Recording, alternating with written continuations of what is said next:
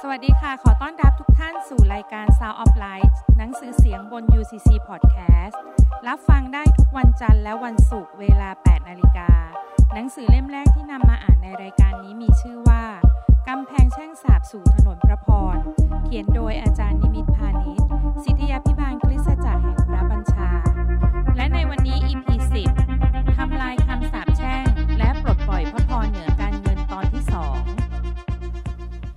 ประการที่สองเราคือผู้ชอบธรรมของพระเจ้า และสมควรได้รับการอวยพระพร โดยพระโลหิตของพระองค์ที่ไม้กางเขน เมื่อพระเยซูตรัสคำว่าสำเร็จแล้วก็คือจบสิ้น ก็คือจบสมบูรณ์แบบคำนี้หมายความว่าเสร็จสิ้นจริง ๆ ไม่ต้องไปทำอะไรอีกแล้ว ไม่ต้องทำอะไรอย่างอื่นเพื่อรับพระพร เพราะว่าพระเจ้าปลดปล่อยทุกอย่างผ่านไม้กางเขนของพระองค์แล้ว หากเราเชื่อมโยงผ่านทางไม้กางเขนของพระองค์ นั่นคือเราได้เชื่อมโยงเข้าสู่พระพรของพระเจ้า กาลาเทียบทที่ 3 ข้อที่ 13ถึง14 พระคริสต์ทรงไถ่เราให้พ้นจากความแช่งสาปแห่งธรรมบัญญัติ โดยการที่พระองค์ทรงยอมถูกแช่งสาปเพื่อเรา เพราะพระคัมภีร์เขียนไว้ว่า ทุกคนที่ต้องถูกแขวนไว้ที่บนไม้กางเขนต้องถูกสาปแช่ง เพื่อพระพรทางอับราฮัมจะได้มาถึงคนต่างชาติทั้งหลาย เพราะพระเยซูคริสต์ เพื่อเราจะได้รับพระวิญญาณตามพระสัญญาโดยความเชื่อ การที่เราจะเป็นผู้ชอบธรรมได้นั้น ไม่ใช่ด้วยการกระทำของเรา ไม่ใช่ด้วยการกลับไปเป็นคนยิว หรือด้วยการไปเข้าสุนัตเพราะอัครทูตเปาโลได้กล่าวไว้ว่า การเข้าสุนัตที่แท้คือการเข้าสุนัตทางใจ การที่คนต่างชาติจะเข้าเป็นหนึ่งเดียวกัน และรับพระพรของอับราฮัมได้ ก็โดยผ่านทางพระเยซูคริสต์นับตั้งแต่วันแรกที่เราเปิดใจเชื่อในพระเยซู นั่นคือจุดเชื่อมต่อพระพรของอับราฮัม การที่เราจะก้าวเข้าไปรับพระพรนั้น ไม่ได้หมายความว่าเราต้องกลับไปในวิถีชีวิตแบบคนยิว แต่เป็นการกลับไปสู่หลักการแห่งพระพรที่พระเจ้าได้วางไว้ให้เรา เรียนรู้ผ่านทางชนชาติหนึ่ง ซึ่งพระเจ้าทรงเลือกสรรคือชนชาติอิสราเอล และนี่คือสิ่งที่ทำให้เราได้เรียนรู้ถึงหลักการเบื้องหลังแห่งพระพรที่ผ่านมาทางชนชาตินี้ เพื่อเราทั้งหลายจะได้รับพระพรทางอับราฮัมตามพันธสัญญา ซึ่งไม่ใช่รูปแบบ ไม่ใช่ธรรมบัญญัติเพราะพระเยซูไม่ได้พาเรากลับไปสู่ยุคธรรมบัญญัติ แต่พระองค์ประทานพระคุณให้กับเรา พระองค์ไม่ได้มาทำลายธรรมบัญญัติ แต่พระองค์มากระทำให้สำเร็จ มีความสับสนท่ามกลางผู้เชื่อมากมายในเรื่องการเข้าสุนัตบางคนสงสัยว่าถ้าเราจะรับพระพรของพระเจ้า เราต้องกลับไปทำพิธีเข้าสุนัตอีกไหม ซึ่งในเรื่องนี้พระคัมภีร์ได้กล่าวไว้อย่างชัดเจน ว่าพระพรทางอับราฮัมจะมาถึงเราได้ ก็โดยความเชื่อในองค์พระเยซูคริสต์ดังนั้นจึงไม่ใช่ว่าเราจะต้องกลับไปเข้าสุนัตแบบคนยิว วันนี้หากเราเชื่อวางใจในพระเยซูคริสต์ผ่านทางไม้กางเขนของพระองค์ พระพรของอับราฮัมก็สามารถมาถึงเราได้ แม้เราจะมีความเข้าใจ แต่ทำไมในภาคปฏิบัติ พระพรดูเหมือนยังมาไม่ถึง เราก็ต้องกลับไปดูสาเหตุว่าเกิดจากอะไร แล้วกลับไปจัดการกับสาเหตุเหล่านั้น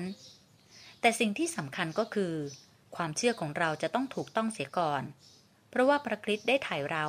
ให้พ้นจากคำแช่งสาปแล้วคำแช่งสาปของธรรมบัญญัติทุกอย่างได้ถูกทำลายหมดสิ้นแล้ว ผ่านทางไม้กางเขนของพระเยซู พระโลหิตที่หลั่งออกบนไม้กางเขนนั้นมีชัยชนะแล้ว สิ่งที่พระองค์ทำที่กางเขนนั้น ไม่เพียงแค่ยกโทษบาปของเราเท่านั้น แต่ยังมีผลคือปลดปล่อยทุกอย่างที่เป็นของสวรรค์มาสู่ชีวิตของเราทั้งหลาย เราจึงไม่ต้องพยายามพิสูจน์ความมีคุณค่าของตนเองต่อพระเจ้า เราไม่ต้องพยายามพิสูจน์ตัวเพื่อจะรับความโปรดปรานด้วยการกระทำความเข้าใจเหล่านี้ไม่ได้หมายความว่าคริสเตียนจะไม่ทำสิ่งดี แต่เราไม่ได้กระทำสิ่งต่างๆ เพื่อให้พระเจ้าโปรดปรานเรา เพราะเมื่อเราเป็นคนที่รับความโปรดปรานของพระเจ้า เราจะสำแดงการกระทำออกมาอย่างเป็นธรรมชาติในชีวิตของเรา เราจึงไม่ต้องพยายามทำตัวดี เพื่อให้พระเจ้ามารักเรา เพราะเราตระหนักในจิตใจของเราแล้ว ว่าทุกสิ่งที่พระเจ้าทำเพื่อเรานั้นเพียงพอแล้ว ไม่จำเป็นที่เราจะต้องไปแต่งเติมเสริมแต่ง หรือพยายามกระทำสิ่งใด เพื่อให้พระเจ้าพอพระทัยในชีวิตเรา การพยายามทำตัวเคร่งศาสนาไม่สามารถทำให้เราเป็นคนชอบธรรมขึ้นมาได้ หรือการพยายามเคร่งครัดในกฎเกณฑ์ หรือการวิ่งหาการเปิดเผยสำแดงหลายครั้ง ก็ไม่ได้ทำให้ชีวิตเราจำเริญหรือรุ่งเรืองขึ้น เพราะความรุ่งเรืองเป็นมาจากพระเจ้า เหตุใดพระเจ้าสัญญากับเราว่าเราจะได้รับพระพร แต่เรายังไม่ได้รับพระพรที่เป็นมาจากพระองค์ ถ้าเราไม่มีคำสาปแช่ง นั่นคือประตูพระพรที่เปิดออกอย่างร้อยเปอร์เซนนี่จึงเป็นเหตุที่ทำไม เราจึงเรียนรู้สิ่งนี้ เพราะมีคำสาปแช่งจากรูปเคารพ มีคำสาปแช่งจากพระเทียมเทศมีคำสาปแช่งจากบรรพบุรุษ มีคำสาปแช่งจากตัวเราเอง ความบาปนั้นเชื้อเชิญคำพิพากษา เชื้อเชิญสิ่งที่เลวร้ายเข้ามาสู่ชีวิตของเรา ดังนั้นถ้าไม่มีสาเหตุคำสาปแช่งจะเข้ามาเกาะกลุ่มชีวิตของเราไม่ได้คำสาปแช่งจะปิดกั้นประตูแห่งพระพร แม้ว่าเราจะเรียนรู้เรื่องพระพรของพระเจ้าแล้ว แต่พระพรนั้นก็ยังมาไม่ได้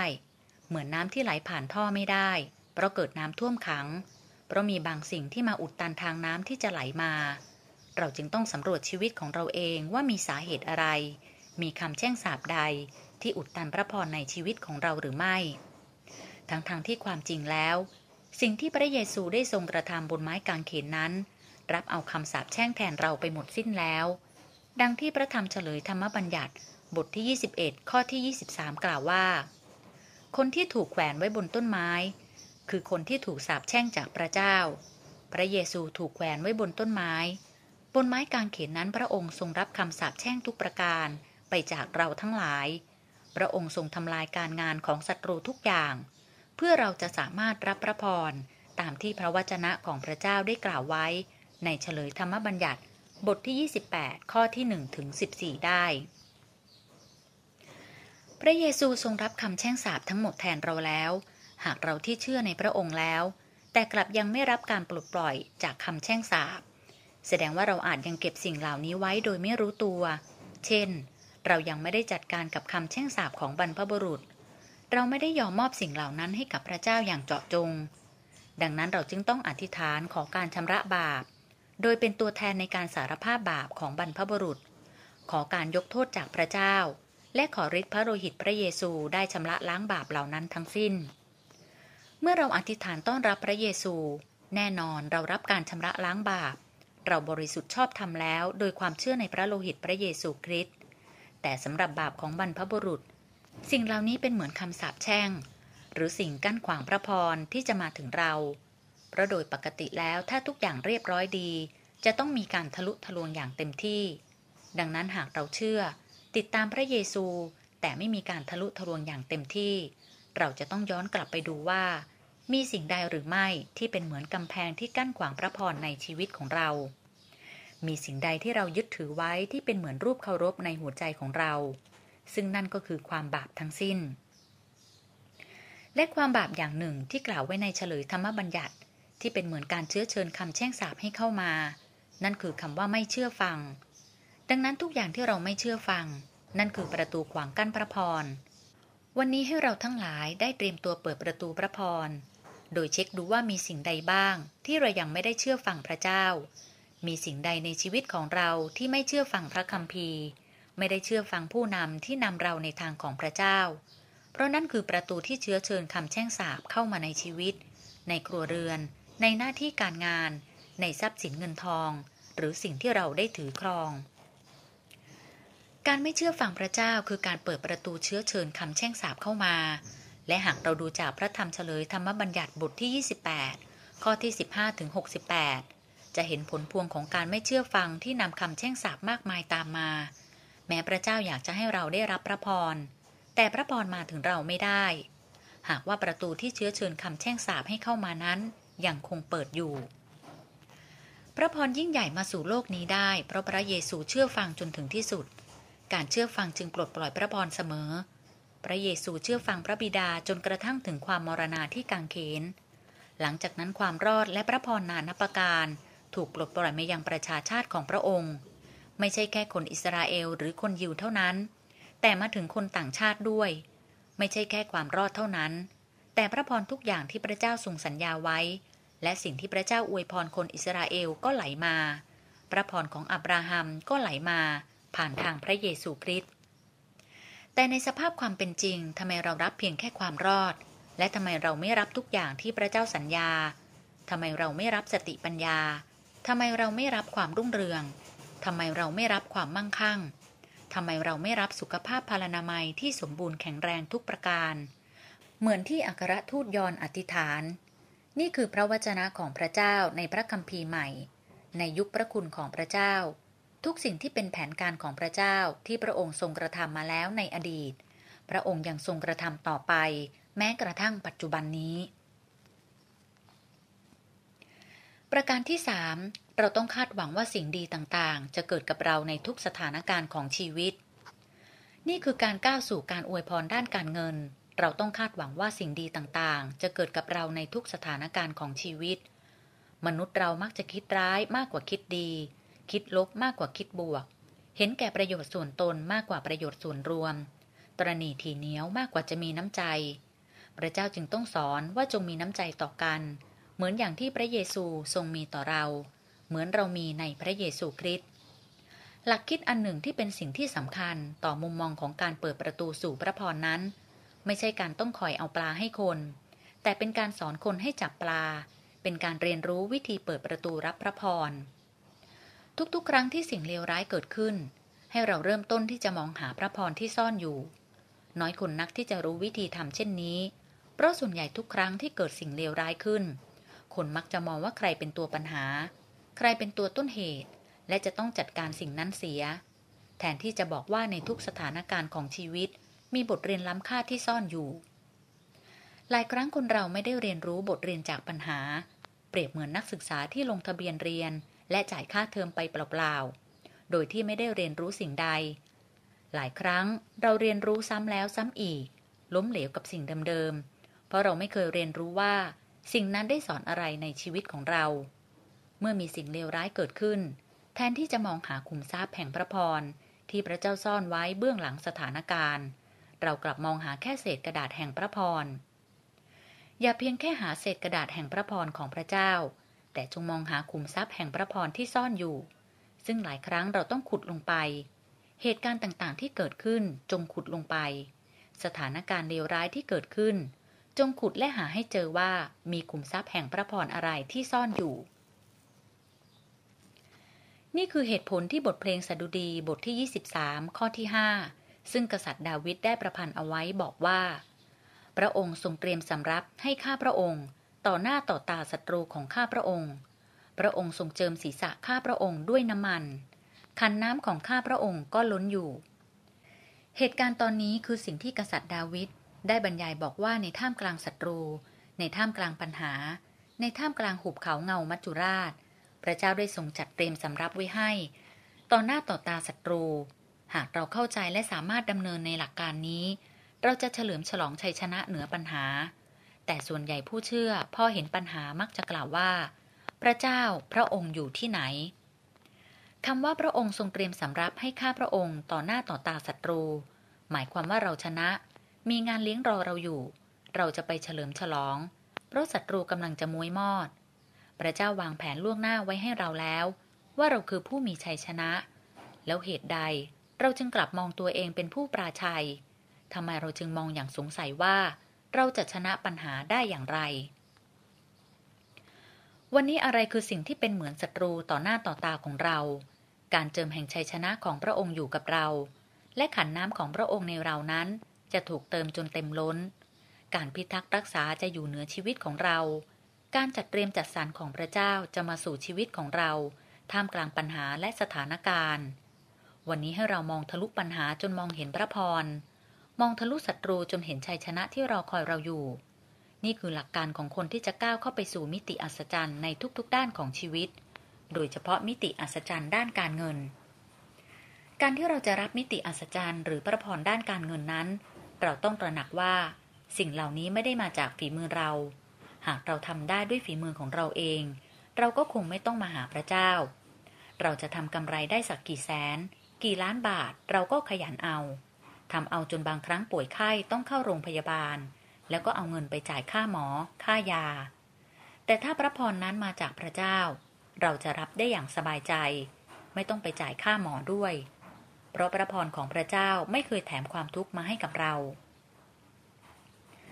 ให้เราอ่านใกล้ครวนพระวจนะของพระเจ้าในประโยคที่บอกว่า พระองค์ทรงเตรียมสำรับให้ข้าพระองค์ ต่อหน้าต่อตาศัตรูของข้าพระองค์ มื่อศัตรูมาห้อมล้อม ให้เรามองหาสำรับที่พระองค์จัดเตรียมให้เรา เมื่อศัตรูห้อมล้อม ไม่ใช่มองด้วยความกลัว เมื่อศัตรูห้อมล้อม ให้เรามองไปที่พระเจ้าผู้ทรงจัดเตรียมจัดสรรแล้วให้เราพูดกับศัตรูว่าสบายมาก เจ้าต้องพังคลืนลงมาแน่ เราจะลุกขึ้น เราจะเหยียบหัวเจ้า เราจะฟันหัวเจ้าให้กระเด็น เราจะมีชัยชนะอย่างแน่นอน เพราะพระเจ้าจอมยูธาสถิตกับเรา วันนี้ศัตรูของเราคืออะไร ปัญหาของเราคืออะไร เมื่อปัญหาหรือศัตรูมารายล้อมชีวิตเราอยู่ เรามองเห็นสำรับของพระเจ้าหรือไม่ เรามองเห็นงานเลี้ยงของพระเจ้า มองเห็นพระพรและการจัดเตรียมของพระเจ้าบ้างไหม วันนี้เมื่อเราเผชิญปัญหา เรามองเห็นทางออกของพระเจ้า หรือมองเห็นแต่ทางตัน เพราะในพระเจ้าไม่มีทางตัน ในพระเจ้ามีแต่ทางออก แต่หลายครั้งตาเราตันก่อน ตาเรามองแต่ปัญหา เราจึงมองไม่เห็นทางออก วันนี้ให้เราเอาขี้ตาฝ่ายวิญญาณออกไป เพื่อเราจะเห็นทางออกที่เป็นมาจากพระเจ้า จะเดินไป เราจะให้คำปรึกษาแก่เจ้าด้วยจับตาเจ้าอยู่ อย่าเป็นเหมือนม้าหรือล่อที่ปราศจากความเข้าใจ การทรงนำของพระเจ้านั้นไม่เคยผิดพลาด ถ้าพระเจ้าต้องการนำเราไปสู่ชัยชนะชัยชนะจะอยู่ตรงหน้าของเรา แต่หากล่าช้าก็เพราะเราเองที่เป็นฝ่ายเลือก ที่จะเดินวนเวียนไปมา พระเจ้าไม่ปรารถนานำเราเดินวกวนเวียนวนเหมือนเขาวงกฏพระเจ้าอยากตัดทางตรง พระเจ้าอยากจะพาเราไปอย่างรวดเร็ว พระเจ้าอยากจะพาเราไปสู่ความบริบูรณ์มากที่สุด แต่หลายครั้งเรารับไม่ได้ เพราะเราไม่พร้อมเองต่างหาก หากเรายินดีให้พระเจ้าเป็นผู้ทรงนำย่างเท้าชีวิตของเรา เราจะต้องดำเนินด้วยความหวังใจ ว่าสิ่งดีๆกำลังจะเกิดขึ้นในชีวิตของเรา ขอบคุณพระเจ้า วันนี้สิ่งดีๆ มากมายกำลังมาสู่ชีวิตของเรามากกว่าสิ่งที่ไม่ดี นี่คือวิถีของคนที่มีชัยชนะ แต่หลายครั้งที่สถานการณ์มาพิชิตเราได้ ก็เพราะว่าเราถูกพิชิตในความคิด ในหัวใจของเราก่อน สถานการณ์จะไม่เคยพิชิตเราได้เลย ถ้าใจของเราคิดตามพระเจ้า คิดเหมือนพระเจ้า คิดแบบพระคัมภีร์ดำเนินตามพระคัมภีร์ ไม่มีใครสมบูรณ์แบบ เราก็ต้องกลับมาขอโทษพระองค์ กลับมาคิดใกล้กรวน ว่าหลายครั้งชีวิตเราคลอนแคลน เพราะเราไม่มีรากฐาน เราไม่มีความสัตย์ซื่อ ไม่ได้ดำเนินในเสถียรภาพของพระเจ้าหรือไม่ วันนี้เราพูดได้หรือไม่ว่าในทุกสถานการณ์ชีวิตของข้าพเจ้า มีสิ่งดียิ่งใหญ่รอคอยข้าพเจ้าอยู่ ในทุกๆวันให้เราพูดย้ำถ้อยคำเหล่านี้ บอกกับตัวเองดัง ๆ แม้ว่าจะมีคนหักหลัง แม้คนจะมาทำร้าย บางคนอาจถูกแฟนหักอก หรือจะหักอกแฟนก็แล้วแต่ แม้เราจะต้องบาดเจ็บ ช้ำเลือดช้ำหนอง บางครั้งอาจน้ำตาไหลหรือน้ำตาตกใน ไม่ว่าสถานการณ์ใด ๆ จะเกิดขึ้นกับเราก็ตาม จงอย่ามองที่บาดแผล อย่ามองที่สถานการณ์ แต่จงมองดูที่พระเจ้าผู้ทรงเยียวยารักษา ในยามยากจนข้นแค้น มองดูที่พระเจ้า ผู้ทรงจัดสรรและอวยพร นี่คือมุมมองของคนที่ก้าวไปสู่ชัยชนะ นี่คือมุมมองของคนที่จะสามารถก้าวไปรับการอวยพระพรที่มาจากพระเจ้า เพราะเมื่อพระเจ้าเตรียมหัวใจเราพร้อมแล้ว พระพรเทลงมา เราก็สามารถรับพระพรนั้นได้อย่างง่ายดาย ประการที่ 4 เราต้องยกย่องนับถือและชมเชยในความสำเร็จและรุ่งเรืองของผู้อื่นทำไมสิ่งนี้จึงเป็นสิ่งที่สำคัญ เพราะนี่เป็นส่วนหนึ่งของหลักการการดำเนินในพระพร เมื่อเราชื่นชมกับความสำเร็จหรือพระพรของผู้อื่น พระเจ้าจะสำแดงระดับความสำเร็จที่สูงขึ้นให้กับเรา ความสำเร็จ พระพรหรือความรุ่งเรืองของเขา จะเป็นเหมือนบันไดที่พระเจ้าจะสำแดงให้เราต่อยอดบนความสำเร็จของเขามากขึ้น พระเจ้าจะทรงเปิดตาใจเราเมื่อเราเข้าใจและมีหัวใจอย่างถูกต้องต่อความสำเร็จของผู้อื่น แต่หากเราเกิดความกลัวว่าคนเหล่านั้นจะประสบความสำเร็จ หรือมีความจำเริญรุ่งเรืองมากกว่าเรา ร่ำรวยกว่าเรา รากแห่งความอิจฉาจะเกิดขึ้นทันที ดังเช่นกษัตริย์ซาอูลเกิดความอิจฉาดาวิดเมื่อมีคนร้องว่าซาอูลฆ่าคนเป็นพันๆดาวิดฆ่าคนเป็นหมื่นๆแทนที่ซาอูลจะภาคภูมิใจที่มีดาวิดเป็นทหารที่เก่งกาจอยู่ข้างกาย และเพราะความไม่มั่นคงในจิตใจของเขานี้ทำให้เขาเพาะบ่มรากแห่งความอิจฉาริษยา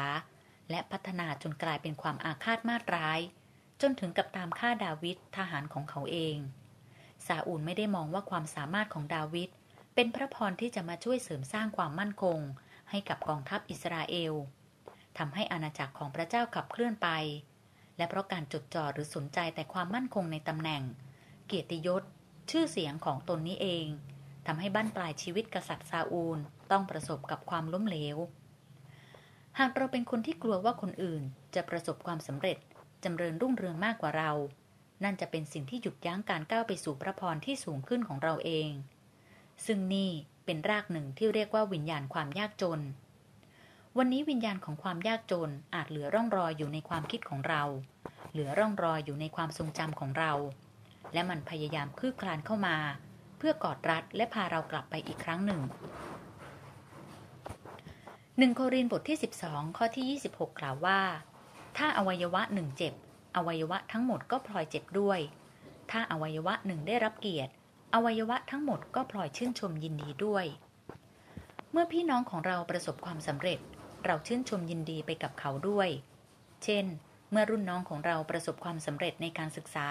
หรือในหน้าที่การงาน ไปได้ดีกว่าเรา ไปไกลกว่าเรา ประสบความสำเร็จมากกว่าเรา แล้วเราชื่นชมยินดีไปกับเขาด้วย เราขอบคุณพระเจ้าสำหรับชีวิตเขา เราอวยพรเขาให้สามารถเป็นพรในที่ทำงาน ให้เขามีความจำเริญรุ่งเรืองขึ้น จนวันหนึ่งเขาเป็นเจ้าของกิจการเอง เราขอบคุณพระเจ้า แม้วันนี้เราอาจยังเป็นลูกจ้างอยู่ เราขอบคุณพระเจ้า ที่เขาได้เป็นเจ้าของกิจการ แม้เขาจะจบหลังเรา นี่คือท่าทีแห่งความชื่นชมยินดี นี่คือการหวานความชื่นชมยินดี นี่คือการหวานพระพรพระเจ้าผ่านชีวิตของเราออกไป ซึ่งจะทำให้เราได้เก็บเกี่ยวผลคือพระพรความสำเร็จที่มากขึ้นไป นี่คือภาพของผู้เชื่อ คือภาพของพระกาย เราไม่สามารถที่จะตกแต่งชีวิตของเราเพียงแค่บางส่วน เมื่อเราจะไปงานแต่งงาน เราต้องตกแต่งชีวิตของเราทุกส่วน วันนี้ถ้าเราใส่เสื้อสูทแม้เท้าจะอยู่เบื้องล่าง เราคงไม่สวมรองเท้าแตะกับชุดสูทไปงานแต่งงานเพราะเราตระหนักว่าเราต้องสวมกางเกง สวมรองเท้าให้เหมาะสมกับชุดสูทแต่ถ้าวันนี้เราใส่กางเกงขากล้วย ใส่กางเกงขาดขาด เราใส่รองเท้าแตะมันเข้าชุดกัน มันสมกัน ขาดต่อขาดโทมต่อโทมเมื่อพระเจ้าอวยพร พระองค์จะอวยพรเราคนเดียว แล้วจะไม่อวยพรคนอื่นหรือ หรือพระเจ้าอวยพรคนอื่น แล้วพระองค์จะไม่อวยพรเราด้วยหรือ เราไม่ได้เป็นกายเดียวกันหรือ